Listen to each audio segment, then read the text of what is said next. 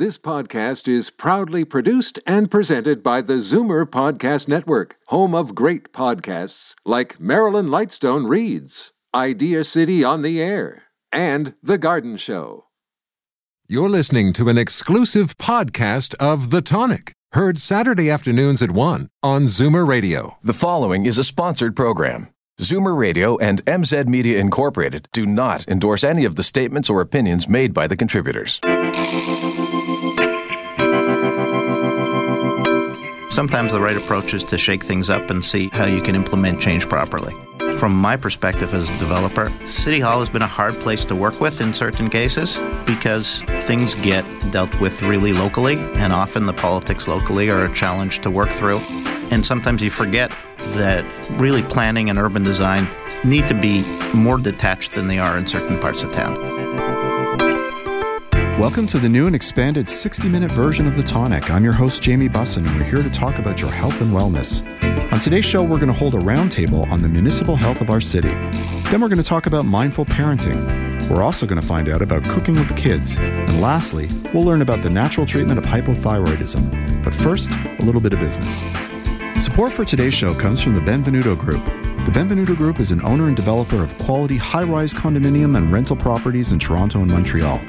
The Benvenuto team is passionate about delivering quality living spaces, top lifestyle amenities, important services, and innovative design tailored specifically to its residents in every particular submarket. The Benvenuto Group is currently designing several new projects in Toronto, Montreal, and Chicago that will not only become exceptional places to live as an owner or as a renter, but that will also deliver some of the highest levels of sustainability, energy efficiency, and comfort, and will set the standard for informed residents. I'd like to welcome our first guest. Mitchell Abrahams is the principal of the Benvenuto Group. He's a real estate professional with over 25 years of commercial and multifamily residential real estate experience. He's converted apartments into condominiums and developed condominium and apartment projects. I'd also like to introduce Chris Spoke. He is the executive director of Housing Matters. In 2017, Chris launched Yes in My Backyard, a housing availability and affordability advocacy organization.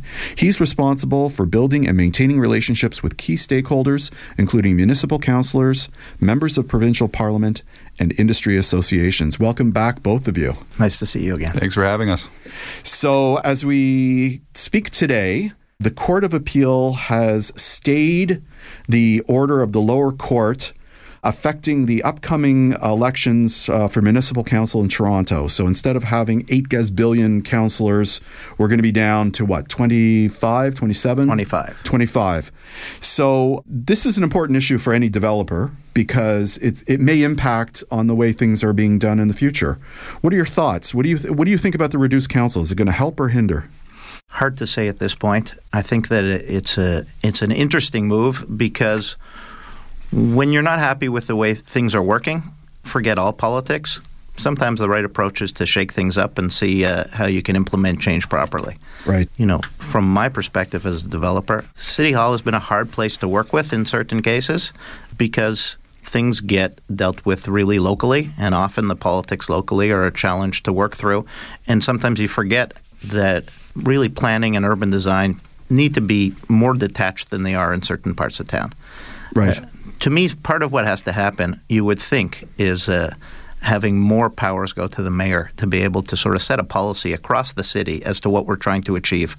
It, has been hard to uh, to see how certain parts of town follow the provincial guidelines in terms of policy and, and look to intensification in the, in the appropriate areas, and other parts of town fly in the face of, uh, of provincial uh, policy and say, even though that this is a transit node and even though there's supposed to be development here, the voice of uh, local ratepayers is more important. I, I want to circle back to something you just said. So I, I agree with you. Either this is going to strengthen the mayor's position in that he has less factions to deal with, or it's going to empower individuals who now have even bigger fiefdoms, and by individuals I mean municipal councillors, to sort of act as though they are the barons and lords and dames of, of, their little area. So it'll be interesting to see how it shakes out. I think most Torontonians probably objected to the way it went down, but I don't think many of them are really upset about the fact that we may, you know, something needed to be done with council because, it, in my view, it was completely dysfunctional. Yeah, I, I, think that's right. And to the point of whether or not this will be beneficial, uh, to development and building more housing, which is something that I think we need in Toronto.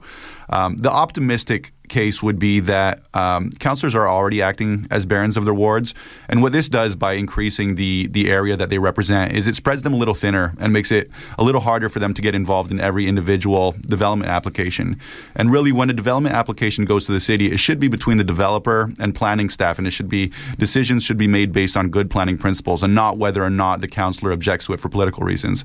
So I think an optimistic take, and again, we'll we'll have to see what right. happens is that this helps depoliticize the system just by having fewer politicians um, overseeing kind of broader geographies.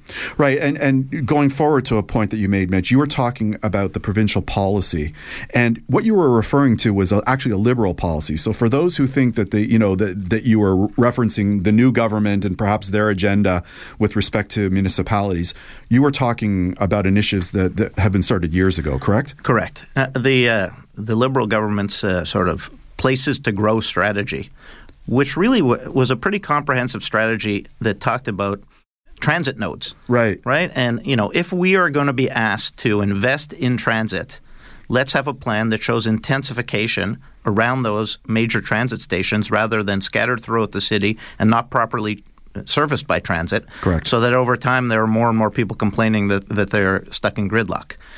I, you know, you can look at transit two ways as a Torontonian. Like I've been, I've lived my entire life south of Steeles, and I, I've lived in Toronto. And I, you know, I, I grew up. We were talking, you know, before we came in about how there used to be rush hour uh, you know, there were times of the day where you knew there was going to be traffic, and and now there's just traffic all the time. And you can look at it from one perspective: those living in the city and getting around within the city, but also Toronto is a hub for for it drives the entire economy, really, frankly, of the province and probably the country if you think about it. Right. And to have people who are living 45 minutes out of the city struggling to get in to come to work is another issue. So it's not just in the city, but it's also coming in and getting out of the city too. And you know, my view is whether it's the city or whether it's the province, really there should be one voice directing things as opposed to what I perceive to be conflicting interests.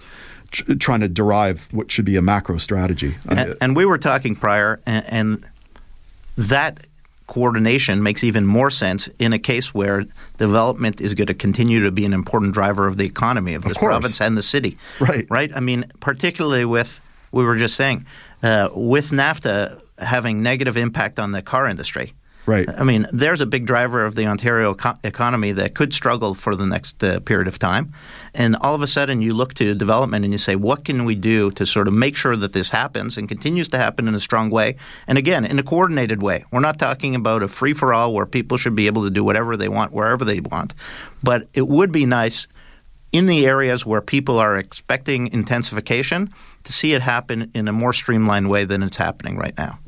Yeah, at the end of the day, there has to be jobs for people so that they can collect the taxes. I mean, and, and right now, the development charges are such a key part of the budget for the city. I, I, I really I, I, really don't understand how um, the city can afford to not allow these developments to go through because it brings more people into the city, which means people, more people, individuals are paying property tax, but also the development charges themselves are crucial to to, to the budget. So I, I don't know. Yeah, and every time you look and see a crane in the sky, that represents thousands of jobs across all the different sub trades and consultants that are involved in the project. Of course. So the development industry creates jobs in and of itself, but it also creates the offices for other jobs and, and the homes for workers to to move to what what you mentioned was the most economically important region of Canada. I think Toronto's responsible for about a third of our national GDP.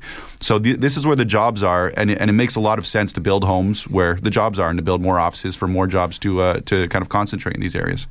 So how do you think the the city? Let let's be optimistic. What do you think the city could do to properly implement the existing provincial legislation regarding property densities and, and planning issues? It may be the it may be the conservatives come in with new legislation, but as it exists right now, what do you think the city could do better? And what would you like to see? I'll, I'll, say that normally what happens is the city updates its official plan to reflect provincial policy, and there's a lag uh, between when provincial policy is implemented and when that official plan is updated. I think that lag, uh, that timeline should be shortened. And then there's this further lag from when the zoning bylaw is updated to reflect the official plan. So there's this kind of cascade of policy documents that ultimately affect what you can build, you know, what you can build and where, um, and and shortening those timelines and making sure that they're all more responsive to the strategy, which is ultimately set by the province, uh, happens a lot quicker. The other thing is, it's not just the city. I think the province also has an, a, a possibility of improving things. For sure. with changes to the Ontario Municipal Board and bringing in LPAT, which was driven by the, by the city appealing to the Liberal government, um, there are you know more roadblocks to getting a project approved and more uncertainty around the approval process if you, you're at a, at a deadlock with the city as far as the viability of a project. If you bring something forwards and an area says this doesn't fit, there is no longer a possibility to sort of go to the board and start from scratch and present your case purely on planning and urban design rationale. And some tweaks to a fairness and a balance between where we came from to where we are now uh, I think it sets the stage for you know, at least the developers having an option to go somewhere where they're comfortable, where if they're facing political uh, gridlock, they can they can find another avenue to getting a project. Right. So let's just explain for the listeners. The, the, the former paradigm was that if if you uh, had a disagreement with the municipality where you're trying to get a development through, you could appeal to the Ontario Municipal Board, which was a provincial body made up presumably of experts who could deal with things on a planning issue and sort of take out the political ramifications of the projects and just look at it from a purely design, you know, functionality and whether it complied with with existing bylaws. However, the new regime is different, right? Uh, the process isn't the same. So explain what the new process is as, as, as, best you can. Sure. So, so the new process devolves a lot of that power from the fro- province down to the city. Uh, so one major change, for example, is that OMB hearings used to be what's called de novo, meaning that the planning department's decision has no bearing on the ultimate outcome. They they start from first principles, they look at the relevant policy, and they make a decision.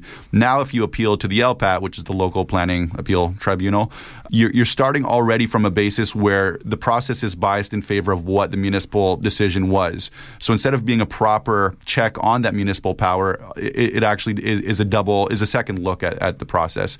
Right. Um, so the appeal, the, the, idea is that the OMB. Um, uh, didn't allow for enough municipal decision making. This returns a lot of that decision making to the city, which removes the whole the whole point of it being kind of a check and balance on that power.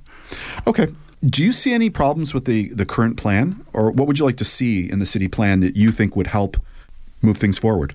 there's this whole range of housing typologies that, that we have to talk about. So in Vancouver right now, they're looking at upzoning um, any neighborhood that's zoned for single detached houses to duplexes, which you know is a gentle form of density that does increase the supply of housing and, and provide more homes for people. Two thirds of our residential land here in Toronto is zoned for detached housing only. So updating right. our, our, zoning bylaw and our official plan to allow for denser forms of low rise, mid rise, and high rise construction. Ultimately, the, we need the whole range in different parts of the city, and as much as possible, we need for that to be allowed as of right meaning that we don't have to go through these rezoning applications and be subject to a small group of residents uh, who might oppose it for whatever reason. Do you think there's enough mixed use zones in the city where people can no. sort of walk to their work? You know, like it seems to be pretty clearly delineated. It's residential, and then there's commercial, and then there's of course there's industrial. And nobody nobody wants to live beside industrial, but the way people work in the modern age, either working from home or doing consulting work or wanting a lifestyle where it's walkability. Do you, do you think the city responds to that now with its current plan? I live uh, right next door to an employment area, so this would be for industrial uses. Uh, in that employment area, there's a coffee shop and there's a brewery. There's no reason why that can't fit on, a, on, a, on the corner of a nice residential neighborhood. I think we need more mixed use, to your point, and that allows the market to kind of adjust and, and build more commercial when needed, more residential when needed, and it allows for, for, to your point, more walkable, dense communities where you could walk to the coffee shop, the grocery store without these being kind of completely separated uses. The other thing that strikes me, and I, I, touched upon it earlier, is transit, right? How do we get around? How do you get from work to home? How do you get your kids to school? And, you know, my perspective is there's there's tons of competing interests here. There's the people that live downtown who are faced with people coming like every every day rushing in and rushing out through their neighborhoods. And then there's the people who are just trying to get to work. What kind of improvements would you see? And it, this can be anything. I'm just throwing it open. It doesn't have to be subway or X or Y, but what would you do? I think part of what we have to do eh, as a development industry yeah. is convince people that we're not the devil and we're doing good things. Right. You know, I'm constantly hearing the said the devil. Right. I'm okay with the nomenclature, but you know, the reality is you think about it, every time you see a high rise residential building going up, we're creating homes for 250 families. And Right. really, we're a consolidator of those homes. But we're only doing it because there's demand. We're not building these things Right. based on a, the if come if people are there. There's strong demand, and it's a pretty conservative industry. In the condo business, you need to be pre sold to a large degree before you get financing to, to start Exactly. You can't construction. you can't finish a Right. tower in, in Exactly. So, you know, people say there's all kinds of disruptions because people have construction vehicles on the streets and whatever, but think of that compared to building 250 homes. You know, the impact is quite compact. It's well organized. It's being done by top quality professionals. Right. I think the industry has a job to do on its own, aside from the politics, to convince people that this is one of the best construction and development industries anywhere in the world. If you look at the number of projects going on and you look across the board, how rarely you read about a tragedy taking place at a high rise construction site Right. or on the street around one. Things are being done in a pretty smart way and they're being financed in a pretty conservative way. And somehow, politics has found a way to sort of make us the bad guys in filling a need of something that is a real driver of a growing city. Right. Yeah, I, I agree with that. I, you know, like, uh, and I think people confuse concepts of affordable housing with sort of the housing that may actually be required by working families. Right? There's a distinction. Right. This we only have time for one question. Like when you're trying to consider, you know, how people live. There's different ways of approaching it, and and I think the public, I think, actually needs to be made more aware of what affordable housing means in the context of overall housing, and I think that's part of why your your group is being demonized, right? Like, I think it's always easy to, to, to say that we need more affordable housing, and no one can disagree with it. The issue is how do you get there? The industry is there driven by supply and demand to, to provide housing. And obviously, the economics need to make sense. But supply is an important part of keeping the market healthy. And today's, what people define as luxury housing, is next generation's more affordable housing, and the generation after that, depending on demographic change, perhaps affordable housing. You look at apartment buildings that were built in the 60s, and often they're quite affordable. We need to keep refreshing the stock to be able to have that mix. The problem is, because of policy, we haven't had anything delivered for a very long time. I think you're right. Unfortunately, we, we can't discuss this further. We'll come back next month and we'll carry on where, where, where we left off. Thank you both for coming in today. Thank you. We've got to take a short break, but when we return, we're going to learn all about mindful parenting on the tonic.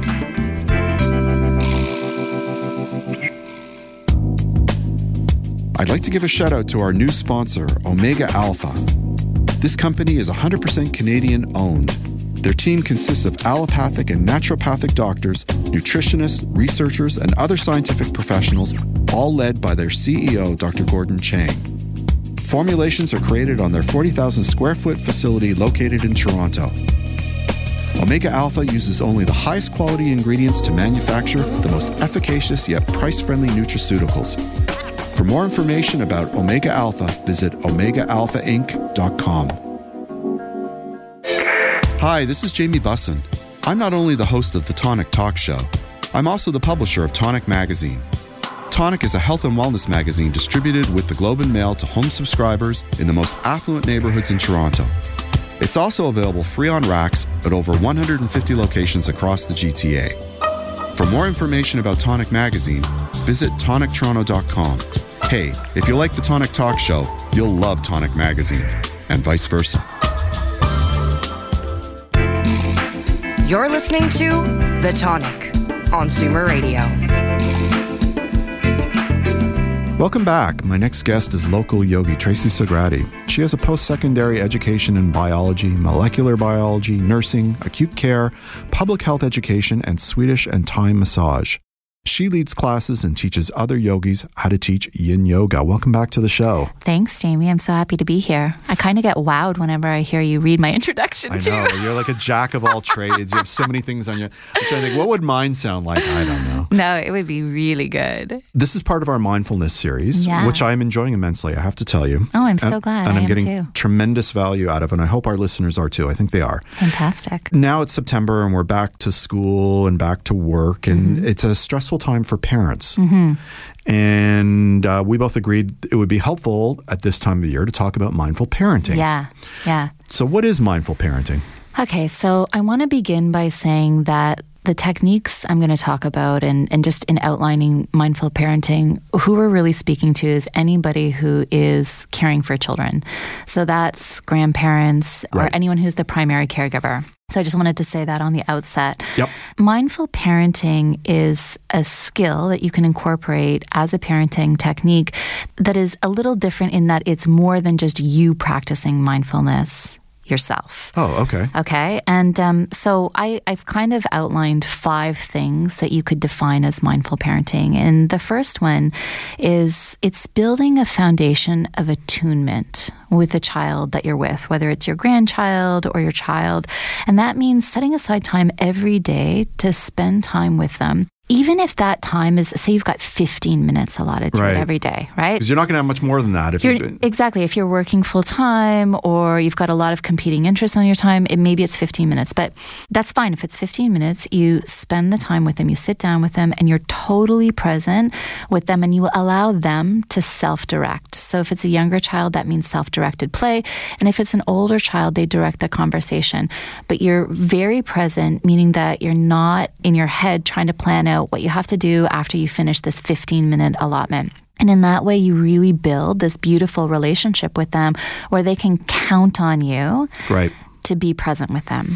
You know, I find that time can be at mealtime because uh, Absolutely. that's when you actually get more information out of your kids. If you ask them direct questions, they're not going to tell you. But if you are able to listen to what they want to raise Yes. while they're in between chewing, I think Yeah. you're going to find you're going to get a lot of information and be able to connect with them. Totally, totally. That's so true. And I mean, the other thing is there's lots of research to show that having family meals together Yeah. has such a positive effect on relationships. I agree. It's an integral part of our parenting plan and has been for decades. Yeah, that's awesome. Us too. Us too. And it's harder when they're little, obviously, because they're they're kind of crazy when they're little, but it makes a huge difference. It's just plain hard because Yeah. uh, you know everybody has you know hockey or gymnastics Yeah. or there's stuff that you want to Yeah. do, and it's not always easy to coordinate, but it is important. Sorry, I interjected. Yeah, yeah, yeah. Okay, so the second piece that I would say is really making a concerted effort to monitor your own stress and distress, Hmm. because all the research shows that the thing that actually causes kids stress is it's not actually the overscheduling;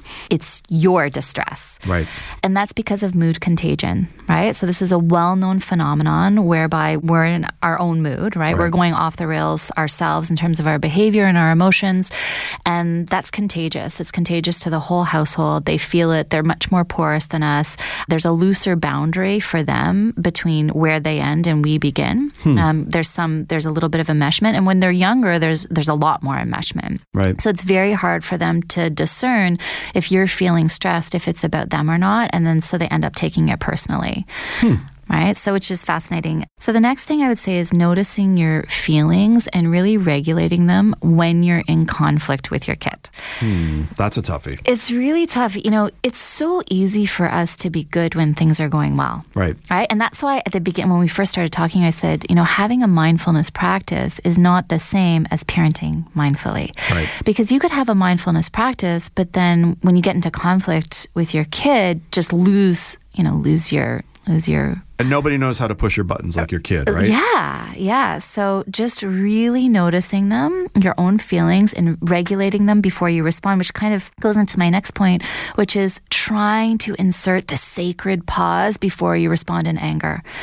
You know, it's so rare that responding in anger is actually productive. I would you know, agree with that. You know, unless it's for, you know, causes of social justice or something. But outside of that, Right. responding in anger it's just not productive for a relationship so really learning to rein yourself in and take a pause and connect to your breath and really modify what you're about to say before you respond in anger Okay. and one more point i just want to say one more point Yep. the last point of mindful parenting is really learning to listen and you brought this up in terms of you know eating dinner with them Yep. really learning to listen even when you don't agree with what you're saying or what they're saying sorry Right.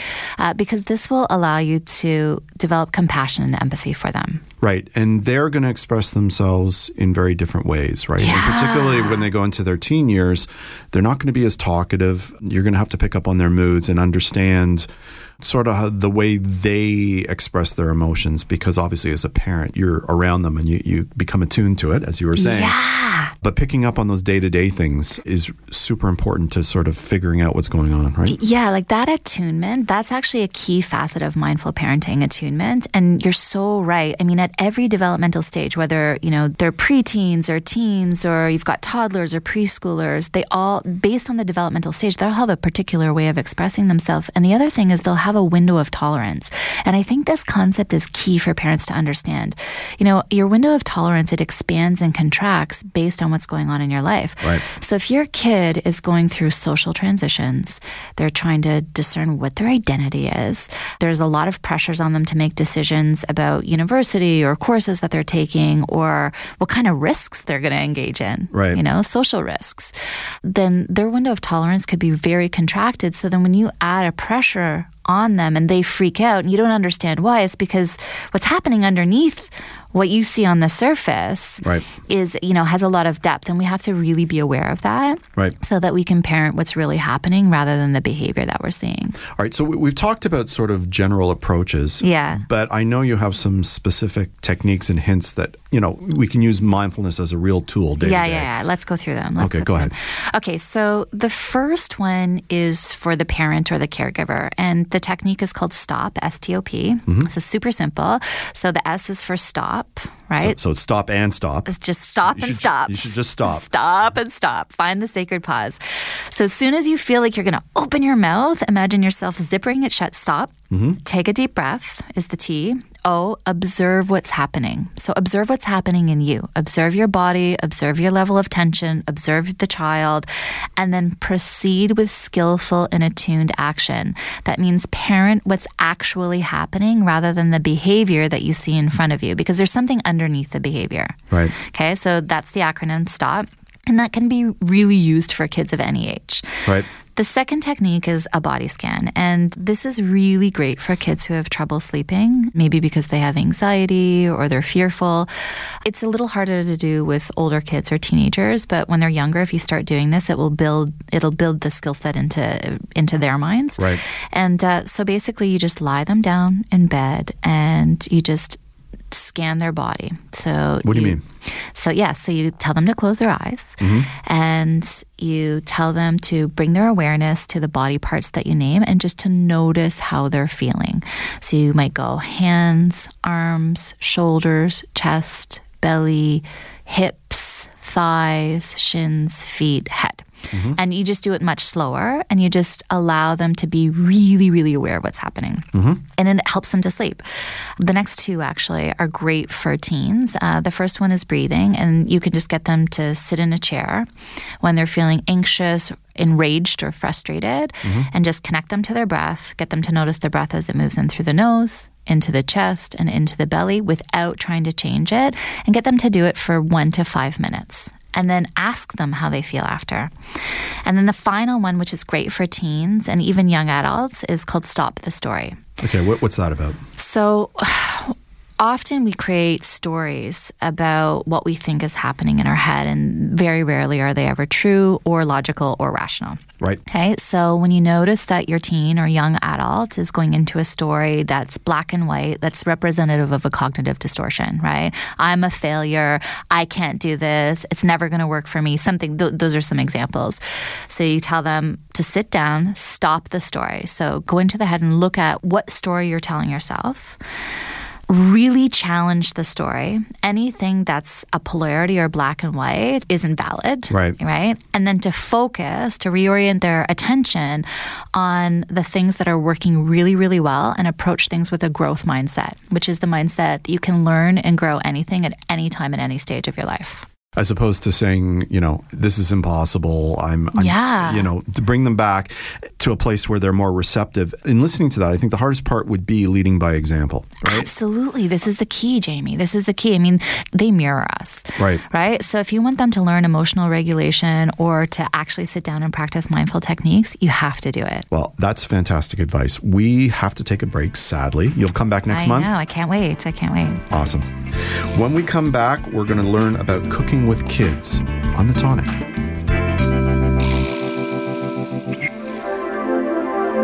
And now the soul segment with spiritual medium, transpersonal therapist, and teacher Lisa Marvin. Through her use of tarot cards, your questions about love, money, and career are sure to be answered. Hi, everyone. Thanks for joining me for this week's Soul segment. Today, we'll be focusing on your relationships. The way this works is that I pulled three cards to get a glimpse as to what to expect for the week. The first card is the energy that has brought you to where you are now. The second card is what you need to focus on right now. And the third card is the energy that's going to carry you into the future. The first card that we're going to look at is the Five of Cups. You might have been feeling a little more sensitive in a particular relationship. You may feel a little upset about how someone is treating you, or painful feelings that may have arisen. This week, the energy that's going to help you is the Four of Pentacles. The Four of Pentacles means that within your relationships, it's important to not take any major actions. Just sit back and wait for the positive changes to occur because your negative feelings will change over time. Once you do that, you have the energy of the Ten of Cups with you. The Ten of Cups talks about feeling a sense of immense joy and celebration within your relationships. So, although you may be feeling like you're going through a bit of a hurdle, just be patient and know that you'll feel wonderfully connected once again. Thank you for joining me, and I'm looking forward to connecting with you next week. This has been the Soul segment with Lisa Marvin. To contact Lisa with your questions, please visit metaphysique.ca. The tonic is brought to you by Purely Natural. Their Liquid Greens Chlorophyll is the only line of soluble, grit free, and great tasting greens on the market. Liquid greens can easily be mixed with your favorite drink to provide a sustained natural boost of energy to help you get through your day. There's unflavored, which is great with orange juice. The mint flavor is cool and refreshing. Dark chocolate has all the health benefits of a salad, but with a great chocolate taste. And for that extra detox boost, try activated charcoal and mint. Enjoy the energy, enjoy the detox, enjoy the great taste. Purely natural liquid greens. Hi, this is Jamie Bussin. I'm not only the host of the Tonic Talk Show, I'm also the publisher of Tonic Magazine. Tonic is a health and wellness magazine distributed with the Globe and Mail to home subscribers in the most affluent neighborhoods in Toronto. It's also available free on racks at over 150 locations across the GTA. For more information about Tonic Magazine, visit tonictoronto.com. Hey, if you like the Tonic Talk Show, you'll love Tonic Magazine, and vice versa. This is The Tonic on Zoomer Radio. Welcome back. In addition to being a lawyer and mother of three teenagers, my next guest is also the reasonably popular cookbook reviewer for Tonic Magazine, my wife Naomi. And the reason I say reasonably, actually, she's extremely popular. I'm just messing with her. And she's in today to talk about cooking. Hi, honey. Hi, thank you for the nice introduction. No problemo. So today we're talking about cooking with kids, right? Mm-hmm. So people think that kids aren't necessarily tremendously helpful in the kitchen or capable of doing stuff, but that's not true, is it? No, it's not true. First of all, helpful has a few different meanings. True. Let's say you're trying to entertain a child, whether it's your child, grandchild, and you know, it's a project. So I certainly a strategy I've used myself. Okay, let's have some fun. Let's make spaghetti sauce, or even better, let's make cookies. So that's something that they'll say, Yay. You know, they like to help right? They like to do big people stuff and they like to spend time with you. For sure. So it's something that if they like to eat, they might well be interested in cooking. Okay, um, that's sort of on the entertainment side. But in your experience, are kids capable of, of sorting putting dishes together or, or meals? Yeah, I mean, honestly, when I was a kid, I did a lot of cooking. I was interested in it. You know, I had a lot of great role models, mother, grandparents, I mean, grandmothers really, that I used to cook with. And I used to look at cooking magazines. I don't mean when I was three, but when Right. I was 10, you know, eight, 10. By the time I was 12, I used to make full meals for my family. And I, and then, of course, the more I did, then the better I got, then the more confidence I had, and then I liked doing it. So I would make, you know, chicken and potatoes and cheesecake and you know I was proud of myself that I could do it. It's a sense of accomplishment and of course everybody else was thrilled that they didn't have to cook. Right. Yeah, I mean, and it also obviously it depends on the kid. I mean, some kids are going to be interested in cooking food, and, and some just you know just want to inhale it. They don't necessarily want to make it. Yeah, and we've been watching TV. Honestly, there's Right. MasterChef Junior and kids baking shows, various kids shows, and those kids are amazing. And it just shows you, like, yes, of course they're particularly talented and interested, but if these ten year olds can do it, then surely any ten year old can do something. Right. I mean, they're not at all capable of making macarons, but you know, they could probably whip together some chocolate chip cookies or some pasta or something. Hmm, it's a life skill. It really is. So, if you uh, were attempting to engage a child to come into the kitchen and, and cook, what would you do? I would, well, honestly, I would always start with dessert because that's a- everybody, that's a good idea. right? It's something that my, you know, our parents did with our kids, something we did. And We'd say, hey, do you want to make cookies? Do you want to make brownies? And they'd say, yay. Yay. yay, yes, let's do it. So I, that's what I would start. Or their favorite food. So maybe they love steak, chicken, whatever, whatever it is they like to eat, suggest that they learn to make it with you. That Right. would be a, a place to start. Yeah, I think that's a good idea. And do you have any tips? Because I know you've cooked with kids before. How would you help them along in the kitchen? What would you do? So, depending on their age, Right. obviously, the younger they are, the less attention span they have, and make it easy for them. So, you might need to prep some things ahead, right? So, don't waste time getting your ingredients out of the cupboard unless that's part of your activity. Get it ready, get the bowls ready, have a chair or a stool ready so they can reach it. If they're old enough, have them read the recipe and go through it and then talk about the steps in the recipe beforehand. But definitely, I mean, the biggest message is don't just show them. They have to do it. If they don't do it, if they're not working on it themselves, if their hands aren't, you know, literally dirty, they won't be having fun. So get them to do the measuring and then you'll show them how to do the measuring and the different, you know, this is one is a cup and this is a half a cup and this is a teaspoon and, you know, this is the TSP means teaspoon in the recipe, like that kind of stuff. Right. Have them actually do it because they won't remember otherwise and it won't be interesting for them. Yeah, it's, it's got to be active learning, and and it also has to be in bite-sized pieces. Because if you you can't engage a child for a two-hour cooking session, you know, at most you're going to be able to engage them for a half hour, forty-five minutes of actual cooking. Mm-hmm. All right. So, what types of foods would you cook with kids? That you know, I know you're you're you're going to reference a cookbook, but what is it you think kids sh- could learn and should learn? I think they can learn pretty much anything. And that's so I'll talk about this cookbook because that's this philosophy. This new cookbook came out called In the French Kitchen with Kids, and it's uh, by a Toronto author. Her name's Mardi Michels, and she's a blogger. Her blog's called eatlivetravelwrite.com. She's a teacher, so her full time job is to be a teacher, an elementary school French teacher, but she also lived in France and she runs a cooking class for kids. And her idea is that kids can make anything. You know, you don't need, if you tell them it's too complicated, they might think it's too complicated. Otherwise, they'll just say, yeah, great, croissants, yay. I like to eat them. They won't think about how complicated they are. And Right. so, you know, set the bar high, make it so that they can achieve it, but they will. You know, like don't set any limits on them if you don't need to. So, anyway, she, after her blog and her cooking classes, decided to put together this cookbook, and it's really great. Her idea is that French food doesn't have to be complicated, Right. which, you know, I think generally tend to think it is, but it doesn't have to be. And it's actually when I thought about it, there's all these books that have come out lately French women don't get fat, French kids eat everything, French children don't throw food. There's all these books Right. talking about how French culture and how they have a different relationship with food than Oh, we sure. do, right? And it wouldn't be a bad thing if we learned a little bit about that. And they and they value fresh produce, and the food doesn't need to be sauce heavy or complicated. No, no, not at all. And so this cookbook has it just has a whole range of recipes breakfast lunch dinner snacks desserts and even croissants it's a quicker version of croissants still that's one of the more complicated recipes in the book it's not something you would just do But you actually did do some recipes with a novice cook, right? I did. I had to borrow a child Right. because my children are older and it wouldn't be fun. So I borrowed a 10 year old Not off the street. It was a, No. it was a friend's child. Was, yeah. There was consent involved, of course. A friend's 10 year old was apparently interested to do it. So he came over.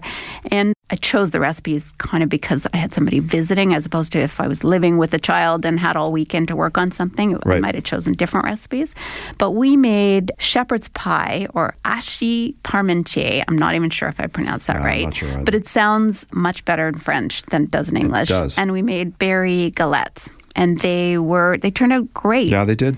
They really did. So we cooked them together. He was very excited. As I said, start with the des- dessert because he was kept saying, "Can we have the pie now? Can we have the dessert now?"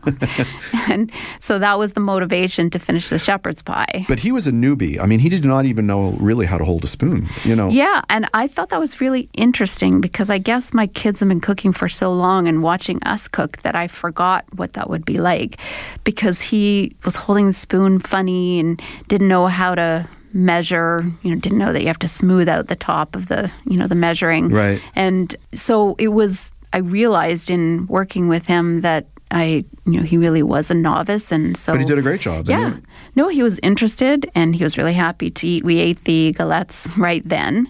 And then we uh, he took home the shepherd's pie and reported back that it was great. Good. So mm-hmm. let, let's talk about why it's a good idea to get kids to cook. Like, wh- what sort of skills t- can they pick up? Well, it's math, Right. reading comprehension, organizational skills, Creativity. creativity. Yeah, I mean these are all good things, and and plus, it develops a different relationship with food. So if you have a difficult eater, I mean, our niece has come over to help cook, and she is definitely a challenged eater. But we made pizza together, and I watched her eat it, and I've also watched her play with her food for a while, and and I think she had a different understanding of of food after sort of making it herself. Yeah, we literally had to take a picture of her eating the pizza because her parents didn't believe that she would. So there's one other cookbook that you I think you want to recommend in this session. So what's that? Sure. There's a, a man named Sam Kass. He was the former White House chef to the Obamas and their White House food policy advisor. And he's come out with a book called Eat a Little Better, Great Flavor, Good Health, Better World. Right? All- That is a very long title. it is a long Some, he title. needs a better editor, but anyways, yeah. But I got this book and I thought, "Mm, this is a great book. All the recipes were not very complicated. His idea is, you know, eat healthy, cook more, and you don't have to eat. It's not diet cookbook. You know, he said a little bacon fat is good always.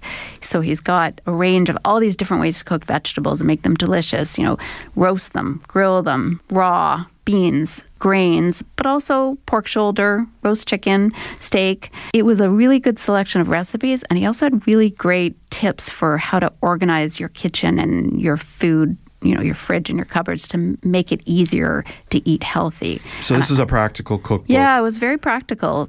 So this isn't about cooking with kids, but it's about cooking for them, for a family, getting kids interested in eating and cooking and spending more time together as a family. Well, those are all uh, worthy goals.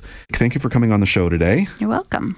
When you come back next month, we're going to talk about genius recipes. I'm excited about that, right? Yeah. Excellent. When we come back to the tonic, we're going to talk about the natural treatment of hypothyroidism. The Benvenuto Group is an owner and developer of quality high rise condominium and rental properties in Toronto and Montreal. The Benvenuto team is passionate about delivering quality living spaces, top lifestyle amenities, important services, and innovative design tailored specifically to its residents in every particular submarket. The Benvenuto Group seeks out the finest urban neighborhoods and designs projects to allow its residents to enjoy the benefits of both their property and the exceptional locations that they become a part of. The team surrounds itself with leading professionals and consultants and pushes them to conceive great places to live, to work, and to play.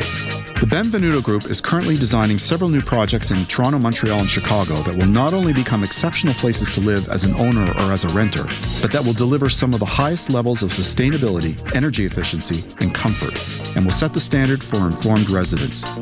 For more information, please visit thebenvenuto.com. Hi, this is Jamie Bussin. I'm not only the host of the Tonic Talk Show, I'm also the publisher of Tonic Magazine. Tonic is a health and wellness magazine distributed with the Globe and Mail to home subscribers in the most affluent neighborhoods in Toronto. It's also available free on racks at over 150 locations across the GTA. For more information about Tonic Magazine, visit tonictoronto.com. Hey, if you like the Tonic Talk Show, you'll love Tonic Magazine, and vice versa. You're listening to The Tonic on Zoomer Radio. Welcome back. Dr. Emily Lipinski graduated from the Canadian College of Naturopathic Medicine in Toronto and is a member of the Ontario Association of Naturopathic Doctors. While in the academic world, Emily became fascinated with the potential applications of naturopathic medicine in health and wellness. She strongly believes in addressing the root cause of medical issues and using natural therapies either alone or in conjunction with conventional Western medicine. Welcome to the show. Thank you. So, your focus is on hypothyroidism, right? That's one of the, your passions in, in, in dealing with? Yes, yeah, that's correct. So, how did you become interested in hypothyroid or thyroid health? Well, it actually started because about seven years ago, I was noticing changes in my own health Oh. that I couldn't figure out. And when I went to my medical doctor, they kept running tests. Everything came back normal. Uh, they kept saying everything's fine. But I was noticing these symptoms. I was gaining weight despite working out and having a really healthy diet. I was feeling cold all the time, really, really cold. And my thought pattern wasn't what it used to be. So, after a little bit more digging and finally running some more tests, I found that I actually had hypothyroidism myself. Oh, okay. So, ND treat thyself. That's correct, yeah. Okay, so for those who don't know, let's do a little 101. Sure. What, what is the thyroid gland? It's an endocrine organ, meaning it's a hormone gland that's found in the neck. It's butterfly shaped. It uh, sits right below your voice box or your larynx. And what, what does it do? What does the thyroid do? It produces a few hormones, but there's two really important hormones it produces known as T3 Yep. and T4. And those hormones control your metabolism. Right. Doesn't the thyroid sort of create the hormones that sort of regulate all the other hormones? Isn't that? It does. It's a master gland. Yeah, and it's a lot of people find it very interesting because it is the master metabolism gland. So Right. when, when people hear metabolism, they think weight loss, and that's true. It controls how much weight you gain or how little weight you gain, but it also controls how your heart beats, how your brain functions, how even the rate of breathing. So metabolism is kind of all encompassing, not just about weight. oh, okay. Yeah. So it's super important. It is, yes. okay. So, what are the signs and symptoms of hypothyroidism? So, like I mentioned before, one of the big ones, and a lot of ones that people are aware of, is this weight gain. When, Right. When the thyroid isn't functioning as well, when it starts to slow down, those hormones, the T3 and T4, start to reduce. So, metabolism slows down or reduces as well. And then you gain weight, you become more heavier. But there's other signs too. The T3 and T4 also keep the temperature in your body higher. So, people start to feel cooler. Maybe they're not thinking as well. Mood changes can be part of low functioning thyroid, so more anxiety and depression. Right. Also, if your metabolism slows down, you're not going to the bathroom as much. So one might find themselves a little bit more. Well, that could be a plus, right? I mean, you don't want to be constipated, You don't want to be. No one wants to be constipated. Nobody wants to be constipated. No.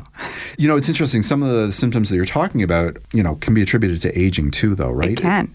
And that's the whole issue is that a lot of times, even when I went to my doctor, and I was only in my 20s, Right. my doc said, you know, this is part of getting older. I know you're only in your 20s, but, you know, women gain weight as they get older. Well, maybe not in their 20s, though, right? Well, after puberty is what he was saying. You know, Right, yeah, yeah. There, there's changes, and as changes with the period as well, which is part of uh, signs and symptoms of hypothyroidism.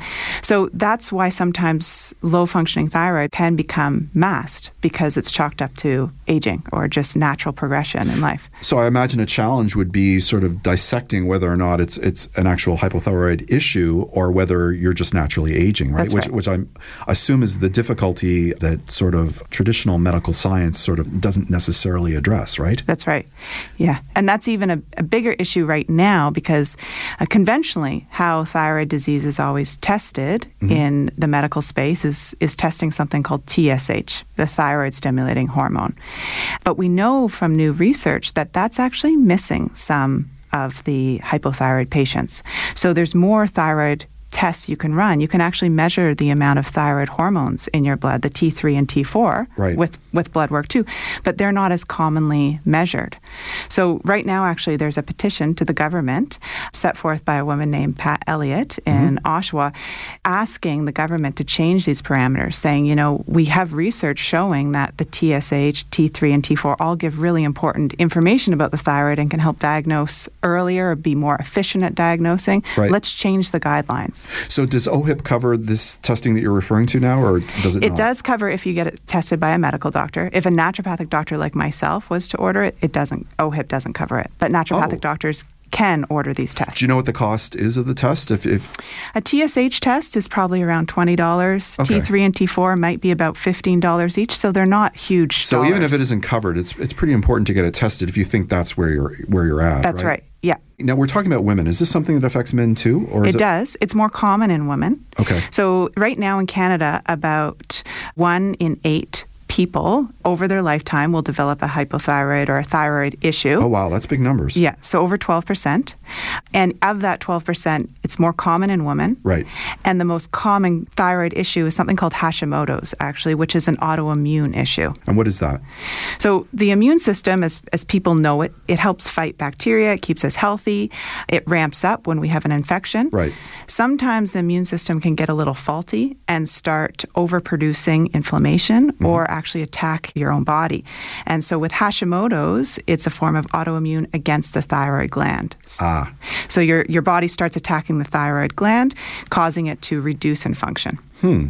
All right. So, how is hypothyroidism treated in Canada now? And I'm sure you have some thoughts on whether that's appropriate. Yeah, currently the most common way is using a product known as Eltroxin or Synthroid. It's levothyroxine. It's a synthetic form of the T4 hormone. And this is if you went to your doctor, this is typically what they would prescribe? That's right. Yeah, and it's very commonly prescribed. It's one of the most common because hypothyroidism is so common. This synthetic form of T4 is one of the most common prescriptions that's given out right now. Okay. The T4 medication does absolutely help many people. Mm-hmm. There's a large amount of patients that I've seen. This actually hel- happened to myself. I went on the T4 medication, as did many of my patients. My TSH looked normal on blood work, but my symptoms were still the same. I had still had the weight on me. I still felt cold. So even though my blood work said, "Oh, you're okay now," I didn't feel that you didn't feel it and you didn't notice it. That's right. So, part of this petition that I spoke about before is also asking the government to have more access to something called desiccated thyroid, which is a form of thyroid medication that's extracted from a pig's thyroid. Uh huh. Yes. Go on. It's still a pharmaceutically made. It's made in Canada by a pharmaceutical company called ERFA. In order to access it, you need a prescription through a pharmacy, but it contains both the T3 and the T4 hormones. So it's not just the T4 hormone. As a naturopath, can you prescribe it? or- Yes, yeah, naturopaths can, yes. And what's really interesting about taking both the hormones is when you take the T4 hormone, your body has to convert it into T3. So even though, I, as I said, the thyroid produces those two main hormones, the T3 is the active form. The T3 is what actually helps you lose weight. The T3 is what makes you feel better, gives you more energy. So when you're taking the T4 only, that synthetic T4, you're relying on your body to convert it to the active form. Some people have actually a genetic disposition that doesn't allow them to convert it that well. So when you take the desiccated form, when you take the T3 and T4 hormone together, studies show that uh, a lot of patients experience reduction in symptoms more so than taking the T4 alone. And this may be a redundant question, but if, if, if it's prescribed, I presume it's covered by OHIP? Sometimes it is. So, again, with a medical doctor, it would be covered by OHIP. By a naturopathic doctor, it might not be covered by OHIP, but drug and insurance benefits plans would probably cover it. Okay. Yeah. And what natural therapies are there that help the thyroid gland? Oh, there's so many. Well, let's hear about them. So, what do you want to talk about? Vitamins, herbs? You tell me. Top tip. If somebody were to come in with a problem, what would you start with? There's two supplements that have been shown through the literature to be very effective in benefiting the thyroid, and they're really cheap too. So, zinc and selenium are mm-hmm. two nutrients that help to actually convert that T4 into the T3 hormone naturally. Whether you're on prescription medication or not, your body still needs to convert it Right. to the active form. Yep. Those have, have been very effective in symptom management and also showing on blood work to improve the T3 function. Those are two of my favorite supplements. Herb wise, ashwagandha or withania. Have you heard of this one? I hear of all, you know, I, I'm a health and wellness guy, so I hear about it. Yeah. But, but for our listeners, Okay, so ashwagandha is a herb that's been used in Ayurvedic medicine. Sure. Sure. For years and years, for many different reasons. And it has been shown also through research to improve thyroid hormone output from the thyroid gland and to also help to reduce stress in the body. And that's another issue with the thyroid. As with all hormone balance, we need to work on the stress piece. We have really time for one more question. Yes. And how, how would you recommend people deal with the stress? Really, I'd say whatever works for them. It's again, as a naturopathic doctor, you're looking at the patient as an individual, and everybody deals with stress in a different way, and everybody likes to relax in a different way. So enough, yeah. it's finding that sweet spot for your own for yourself, which really brings you to that relaxation. It could be yoga. It could be taking a bath. It could be in the morning, just having half an hour and having some tea and a little bit of meditation. But whatever you connect with is really important because it has to work for that person. That makes sense. If people have more questions they want to reach out to you, how can they do that? You can find all my information on my website at thyroidtruths.com. And if you look on the internet for me, Dr. Emily Lipinski or Thyroid Truths, it's all there. Fantastic. Well, thank you for coming on the show today. Thanks for having me. Thank you for listening to The Tonic. You can download this episode as a podcast on zoomerradio.ca and thetonic.ca. For articles written by Naomi Bussin, be sure to pick up your copy of Tonic Magazine. Tonic is available free on racks at over 200 locations across the GTA and delivered with the Globe and Mail to home subscribers in 11 choice neighborhoods in Toronto. Or you can visit our website at tonictoronto.com. If you're interested in providing feedback or coming on the show, you can always email me at jamie at tonictoronto.com. Please join us next week on The Tonic when we'll discuss how to have that long term care conversation, meal planning 101, and so much more. Until then, this is Jamie Bussin wishing you a healthy and happy week. Please consult a healthcare professional before starting any diet, exercise, supplementation, or medication program. This has been a paid announcement. This podcast is proudly produced and presented by the Zoomer Podcast Network, home of great podcasts like Marilyn Lightstone Reads, Idea City on the Air, and The Garden Show.